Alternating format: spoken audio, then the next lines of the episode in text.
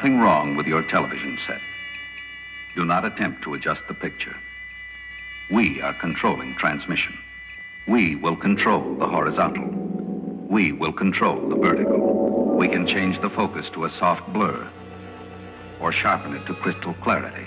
For the next hour, sit quietly and we will control all that you see and hear. You are about to participate in a great adventure.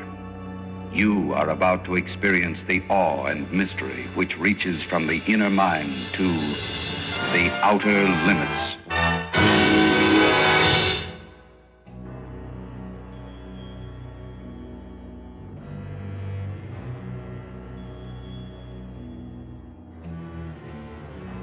Only via continuing to probe every nook and cranny of the universe that is acceptable to us will we truly build a useful appreciation of our own place in the cosmos. That's a quote from US Canadian theoretical physicist Lawrence Maxwell Krauss. Ever wonder? Back in middle school, a teacher of mine would often take a break from the day's assignments and ask, Do you ever wonder? The class would then discuss whatever existential quandary that was on his mind that day.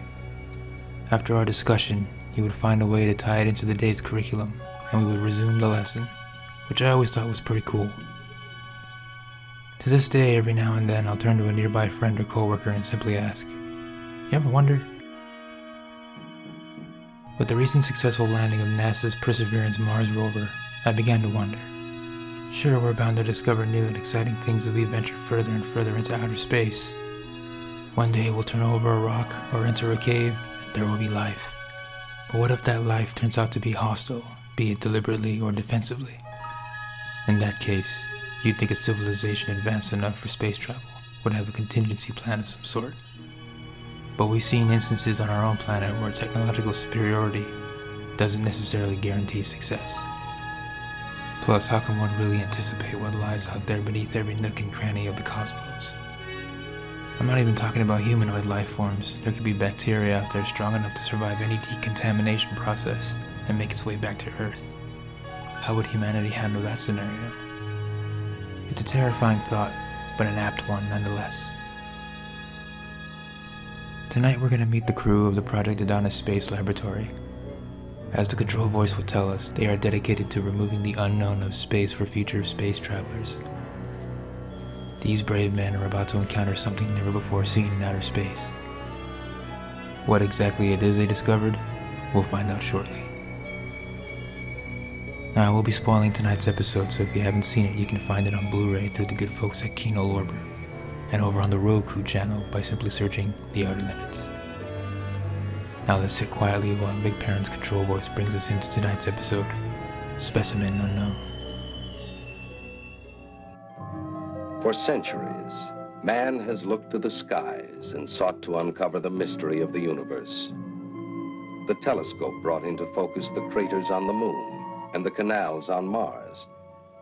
But it was limited, and man's insistent hunger for knowledge and experience would not be satisfied until he broke the massive chains of gravity and set foot himself on a planet other than his own.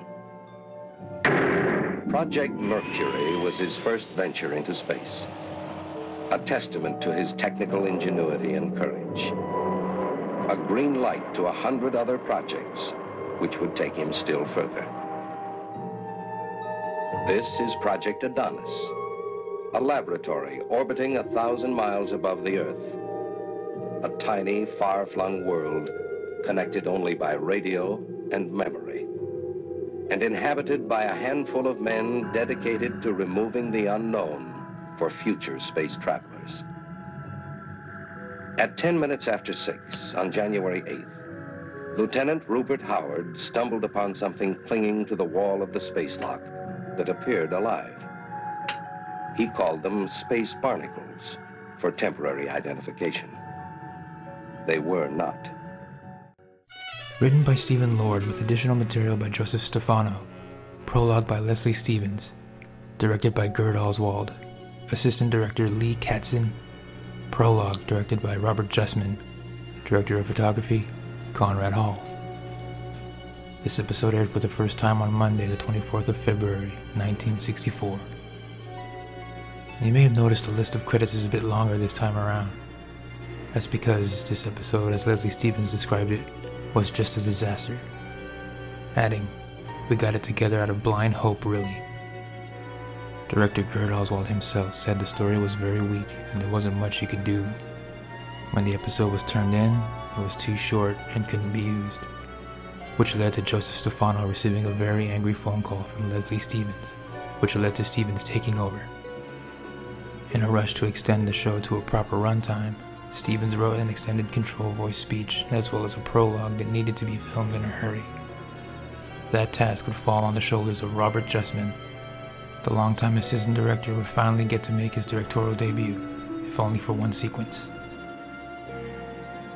In the end, a few more tweaks would have to be made in order to get the show to its required length, but they pulled it off, and this is the end result. We open on an exterior shot of the Project Adonis space station, which, as it turns out, is a leftover prop from the 1959 television series Men into Space. This isn't the only time the episode will borrow from that television series. First glance of the space station, I was reminded of the space station from one of my favorite Doctor Who stories, The Ark in Space. But that wouldn't come for another 11 years. We stay on this shot of the space station for 16 seconds, which was one solution for padding out the episode's runtime. We'll get a few more exterior shots of the space station throughout, to add on a few more precious seconds. We also get a shot of an intercom as the disembodied voice assigns personnel to different regions of the station. It's inconsequential to the plot, just another reason to add another insert shot for more padding. Fun fact the voice on the intercom is that of Robert Johnson, the voice of all disembodied voices on the outer limits. Lieutenant Rupert Howard is examining the space barnacles he just discovered on the outside of the space lock. He sets one in an incubator while two more sit on a tray nearby. The phone beeps and Howard answers. Hello, Lieutenant Howard speaking. Well, I can't be certain yet, uh, Major Dowling, but it's looking more and more like some kind of a dormant spore. I've probably been uh, floating around in space for a million years or so. Finally found a home.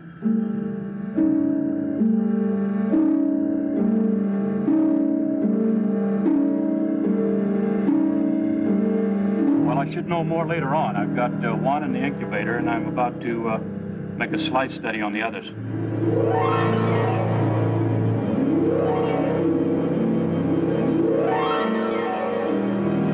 No, I haven't named it yet. Something Greek. Or maybe I'll just call it Miss Adonis. Right. Right. While Howard is on the phone, a small stem rises from the quote unquote space barnacle that was placed in the incubator. It's later, and Howard is continuing his analysis of the two specimens. Unbeknownst to him, the stem that rose in the incubator has now sprouted leaves. He turns and discovers that this space barnacle has grown into a flower. He removes it from the incubator and sets it on the table, but suddenly, the flower shoots spores everywhere. Howard begins to clean them up, but starts coughing. Realizing the danger of the situation, he runs to grab the flower but it shoots white vapor into his face. Rupert falls to the ground and looks around in confusion. He musters up the strength he has left and grabs the flower, then stumbles his way to the outside disposal chute. He flings the flower down the chute and closes the hatch. He turns and realizes that there are still two more specimens at his workstation. Howard gathers his remaining strength and makes his way to the table, but he is simply too weak. He reaches for the specimens, but collapses. I really like the tension in this sequence. One of my favorite Dominic Frontiere cues is used as the stem slowly rises, and actor Dabney Coleman's performance was especially good. He was uncredited in this episode, but Coleman would go on to become a very prolific actor, having 177 credits to his name, and appearing as recently as 2019 in an episode of NCIS. This next sequence was supposed to be the start of the episode, which I think would have been great. Imagine coming in on this somber scene, not knowing anything about the episode. It sets such a great tone, and it's my favorite scene of the episode. We're in an airlock where the crew of the station are holding a funeral service for Lieutenant Howard. After a short prayer his body is released, and we watch it drift off into the deep, deep heavens, and the airlock is shut. The crew make their way back to their workstations when one of them discovers a small mushroom like growth near the airlock. He pries it off and hands it to his crewmate, who then brings it to Captain Mike Dowling, who happens to be bathing in artificial sunlight. Dowling says, That's the third one, isn't it? and places it inside a can marked Specimen 3. He kicks his feet onto the desk and resumes his artificial sunbathing. We see the specimen container illuminated by the sunlight when a small stem begins to rise from it. It's later, and the crew are in Dowling's lab. Now, I put the sun lamp on the other two spores. Exactly the same thing happened. They seemed to grow right in front of me. It must be the combination of the station's synthetic Earth's atmosphere and the sun lamp. It makes sense. Oh, I'm not much on botany, Major. Howard's theory was that they are some sort of dormant spore, just probably floating around in space for millions of years. Well, we'll let the lab boys try to figure it out. They know all the answers. Boys, try to get Space Project communications, will you? Yes, sir. Right. Uh, Major, I don't want to press the issue, but you know how closely together Howard and I have been working on cosmic radiation research? Now, I'd like to be allowed to stay up here and finish the work. The answer is no, Mike. Emphatically no. Look, the human factor boys have got it all worked out. Three months up here, six below. What if I could find out what killed him? That's problem number one for the new crew, not ours. Major Benedict, I've got Space Project Communications. Colonel McWilliams is on. Come on, you can say a few provocative words to your wife. Did you catch the reference to the human factor boys? I wonder if Major Benedict caught wind of the tale of Major Brothers back on Earth. If Major Benedict looks familiar, that's because he's played by actor Russell Johnson, who most folks may remember as the Professor from Gilligan's Island. But before that, he was known for his work in westerns such as Black Saddle, Lawman, Wagon Train, and The Dakotas, just to name a few.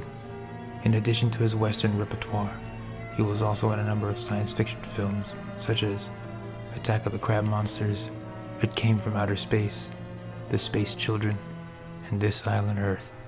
Fans of The Twilight Zone will recognize him from his role as Professor Mannion in the Season 1 episode Execution, and as Pete Corrigan in the Season 2 episode Back There. I wish he would have come back for more episodes. He's really good in his role here. The man exudes confidence and has more presence than anyone else, in my opinion. I was hoping his character would take the lead, but it is what it is. Benedict and Dowling leave the room, and we see the slightest bit of white vapor emit from the specimen container, which happens to be near a caged rabbit. Major Benedict is on the line with Colonel McWilliams of the United States Department of Space Travel Communications Division back on Earth. He says they buried Lieutenant Howard and they are doing all right. He informs the colonel that Captain Dowling is requesting to remain on the space station after the relief team arrives.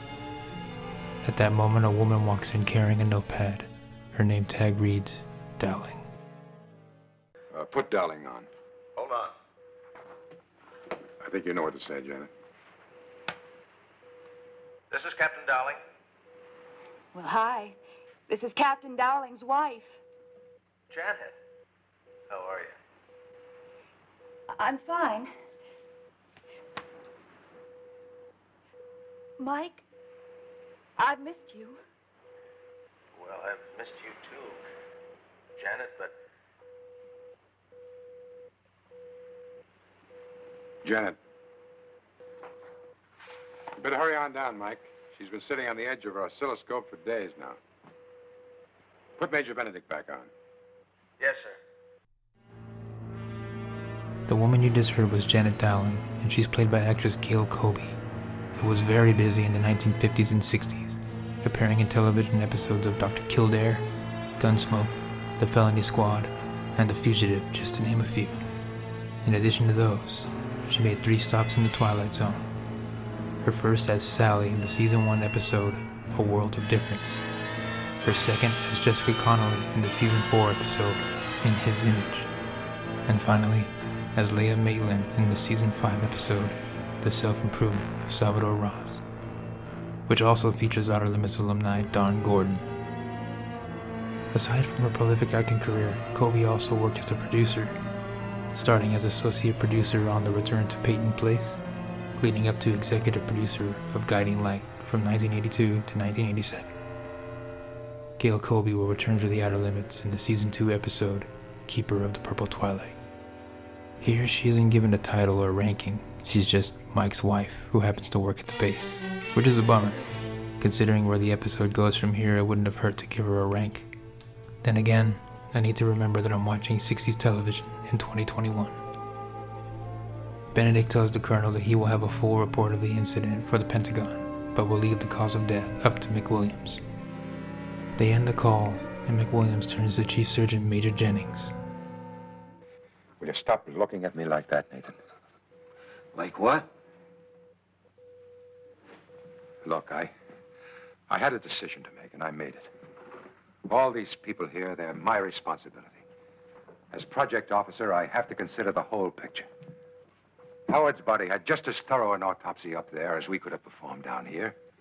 Lieutenant Halper's a fine physician, you know that. As I said, Max, sometimes one man can miss a small detail. A team of men might have learned more. As chief surgeon of this project, my, uh, my advice was to bring Howard's body down here. But what about the calculated risk involved? You said it yourself. As a matter of record, I said it might not have been the cosmic radiation experiments that destroyed the hemoglobin in Howard's blood. It might have been some alien virus floating around up there. Something we know nothing about. And you also admitted that such a virus could be contagious. And that our bodies probably have no immunity built up to fight it. Could I risk exposing this whole base to something that kills a man in a matter of a few hours without warning? No. Not knowing the cause of Howard's death, I just couldn't chance bringing him back. We're back on the space station where the crew are standing over the lifeless body of the caged rabbit. The hemoglobin in its blood has been destroyed, just like Lieutenant Howard. Lieutenant Gavin informs the crew that the second team has arrived on the space station and that they have been relieved and can return to Earth. The men place the specimens into transport containers and make their way to the shuttlecraft. The shuttlecraft is in flight when the attitude stabilizer malfunctions, causing the shuttle to shake violently. We see the specimen containers fall over and open, unbeknownst to the crew. The automatic attitude control system must be repaired from the outside. Captain Dowling suits up and heads out to the hatch of the shuttlecraft. We get another piece of footage borrowed from Men into Space. That's meant to be Captain Dowling outside working on the shuttlecraft. I guess every second counts. Back in the shuttlecraft, Lieutenants Gavin and Halper aren't feeling too well. That's because while Major Benedict was observing Dowling repair the servos outside, one of the specimens sprayed white vapor into the cockpit. Major Benedict notes the men's sluggish behavior and instructs them to put their helmets on. When Captain Dowling returns, everyone is weakened or passed out. Major Benedict struggles with his words, but he tells Dowling to inform the base. Suddenly, spores start flying all over the place. Dowling and Benedict turn to discover all three specimens outside their containers, shooting spores and white vapor. Dowling grabs the specimens and throws them into the next compartment and shuts the door. Major Benedict runs to the control panel and calls back to base. This next clip is one of my favorite performances of the episode. Listen to Russell Johnson's tone grow more and more dire as his energy depletes. Situation. These plants, the gas they release, poisonous. Destroys hemoglobin in the blood. Gavin almost out. Halper already unconscious. Both turning like Howard and the rabbit. I'm beginning to feel weaker. What about Dowling? Dowling was outside of craft, not exposed to gases as much as we were. Aft compartment overrun with the plants.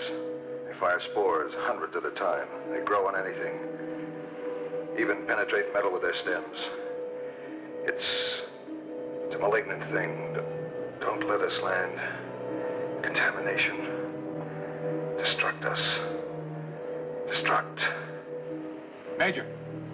Major Benedict. Major Benedict passes out, leaving Captain Dowling the only thing keeping the shuttlecraft in safe Earth orbit. Captain Dowling is played by actor Richard Jaeckel, who was one of Hollywood's most prolific supporting stars. He was discovered by a casting director while working as a mail boy and was cast in a key part in the 1943 war epic Guadalcanal Diary. His stocky build and service in the Navy earned him numerous tough guy roles, appearing in 1949's Sands of Iwo Jima, where he co starred alongside John Wayne, and The Dirty Dozen in 1967. In 1971, he won an Academy Award for Best Supporting Actor in the film Sometimes a Great Notion. He passed away in 1997 at the age of 70. Here, he isn't so much of a tough guy, more a noble one whose sense of duty really shines through, which I'm sure was effortless given his military service. Though he isn't the lead very long, his performance was good enough to connect with me as if he'd been the lead the entire episode. Back on Earth, Colonel McWilliams and Major Jennings aren't sure what to do. If Captain Dowling passes out, the shuttlecraft will crash land on Earth, releasing the deadly spores. There are two options instruct the shuttlecraft to land and risk contaminating the population, or send a missile to destroy the shuttlecraft. In the name of science, and in the hope of finding the antidote, McWilliams decides to have the shuttlecraft land but Dowling is hesitant to comply. Mike, Mike, listen to me. Mike, please, you've got to try. Dowling? Shuttlecraft 1010. Come in, Dowling. Dowling, this is Colonel McWilliams. I read you.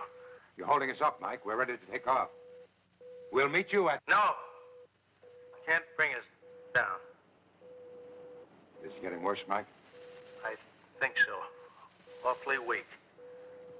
What about the others?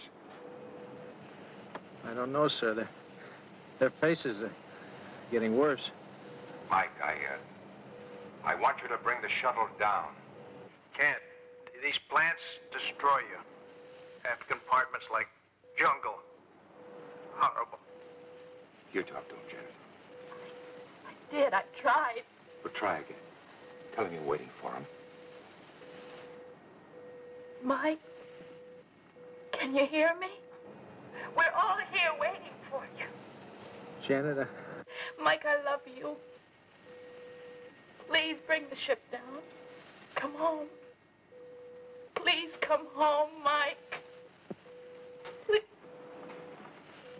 I order you to bring that ship down. Do you read me, Captain Dowling? you can't, sir. The, the plant. You bring that ship down, Captain. That's an order. Do you read me? Yes, sir. Dowling begins his descent immediately.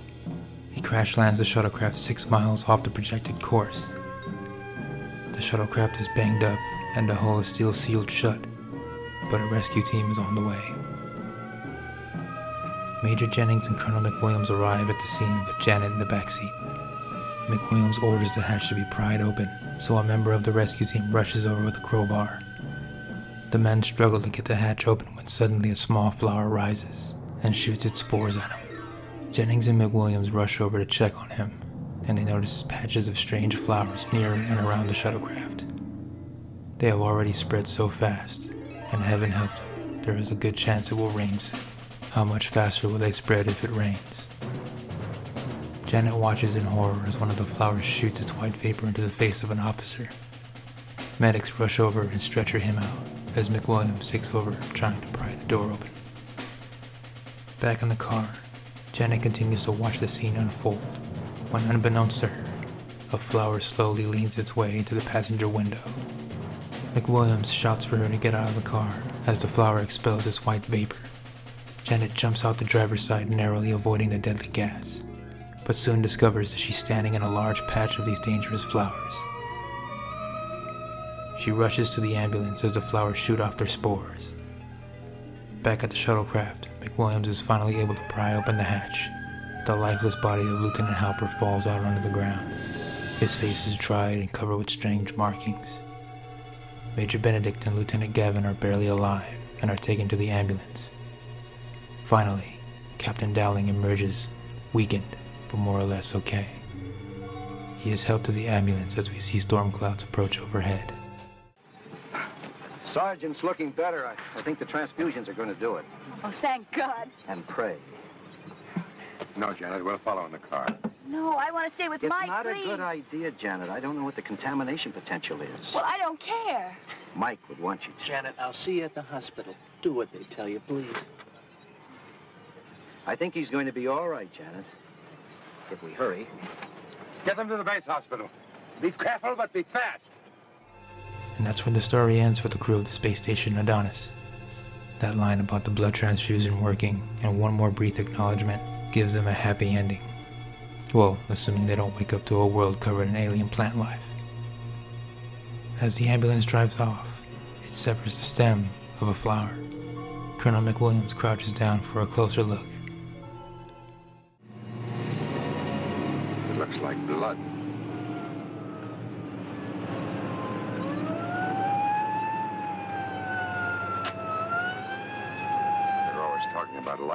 Planets, but what kind of life?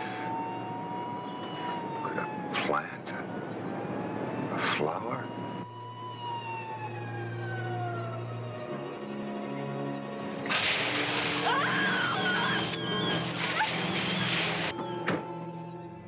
Janet and McWilliams are bombarded with spores. They run to their car, but the engine won't start. McWilliams opens the hood to discover the engine bay is full of alien flowers. He steps back and realizes the alien flowers have multiplied even more. The sound of thunder reminds us of an approaching storm as McWilliams returns to the car to radio for help. This is Colonel McWilliams calling. It's the storm. Must have started somewhere. This is Jennings, Mac. Well, what happened to all the help? The flamethrowers? The... They're on their way. Why are you still there, Mac? Can't get out. Except maybe on foot. Those plants are all over the engine. Janet all right? Yes, she's all right. Better attempt it on foot. Might be 30, 40 minutes before help arrives. How are the men? Sergeant's doing real well. Dowling's coming around faster than we hoped.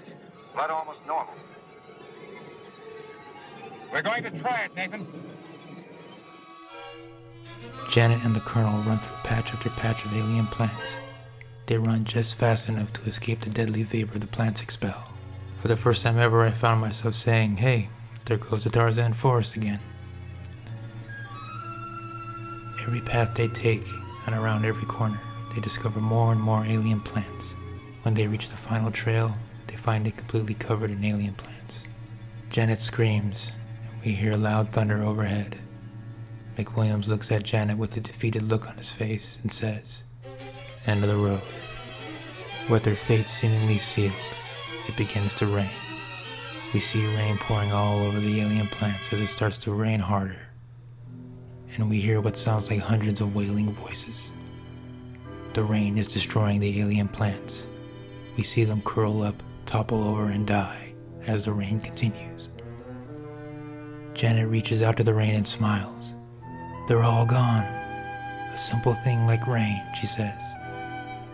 She asks McWilliams where they came from, to which he responds, I don't know. Another planet, another time. The two of them look to the sky in admiration as the control voice takes us out.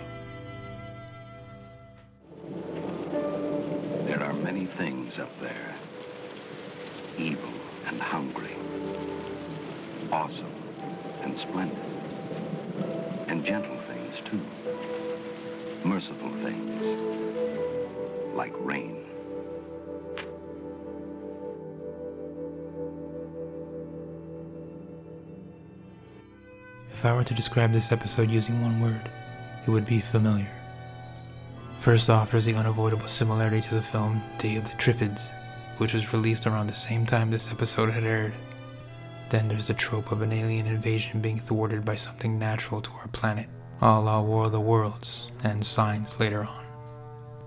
Watching the crew of a spacecraft struggle with an alien presence on board called to mind Ridley Scott's Alien. And there's an episode of Star Trek the original series titled This Side of Paradise, where alien flowers expel spores that provide peaceful contentment to those who encounter it. Though tonight's episode had its share of problems, it still came together in the end and delivered a decent story.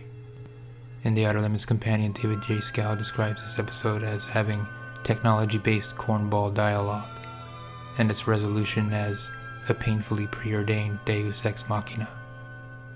But I don't mind those things so much. I mean, I get it, but that type of dialogue is part of what endears me to science fiction of the day. It harkens back to a time when we looked to the future with dewy eyed optimism. And even if you're able to piece together the ending beforehand, there's still enjoyment to be had in the journey to get there. I personally thought that the storm raised the stakes and that the rain meant certain doom for the planet instead of the alien flowers. So when Gail Kobe and Stephen McNally are rejoicing in the rain, I was right there with them. Going back to the whole familiarity thing, the ending reminded me of the film The Exterminators of the Year 3000, which has a very similar ending. Ultimately, I filed this one away as an adequate episode, which, when you consider what it had to overcome, is pretty darn good. Bonus points for the performances of Gail Kobe, Russell Johnson, and Richard Jaeckel, and respect to Project Unlimited for their always impressive effects work. Will I watch this episode again? Absolutely. It's not a bad episode. In fact, I think it serves as a perfect example of turning chicken scratch into chicken soup, if you excuse the expression. Comparisons aside, it's an entertaining 50 minutes of television that I recommend checking out. We now go to David J. Schow's The Outer Limits Companion to sharpen the image with some trivia.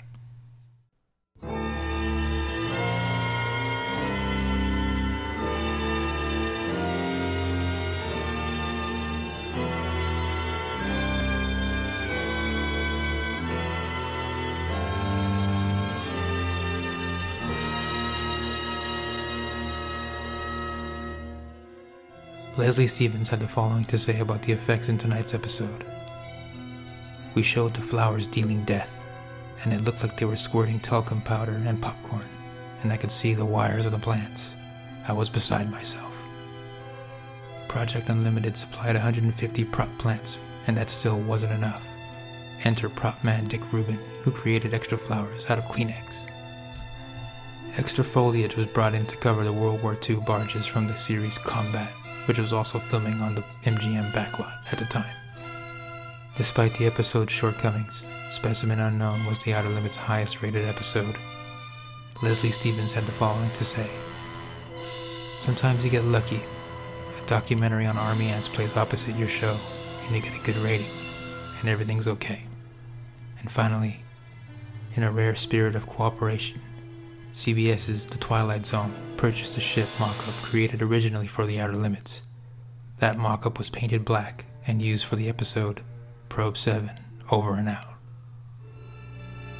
So that'll wrap things up for Specimen Unknown. If you'd like to share your thoughts or memories of the show, you can send an email to victor at theouterlimitspodcast.com. You can find the show on Twitter by searching at Outer Limits Pod. The show also has an Instagram page, which you can find by searching at the Outer Limits Podcast.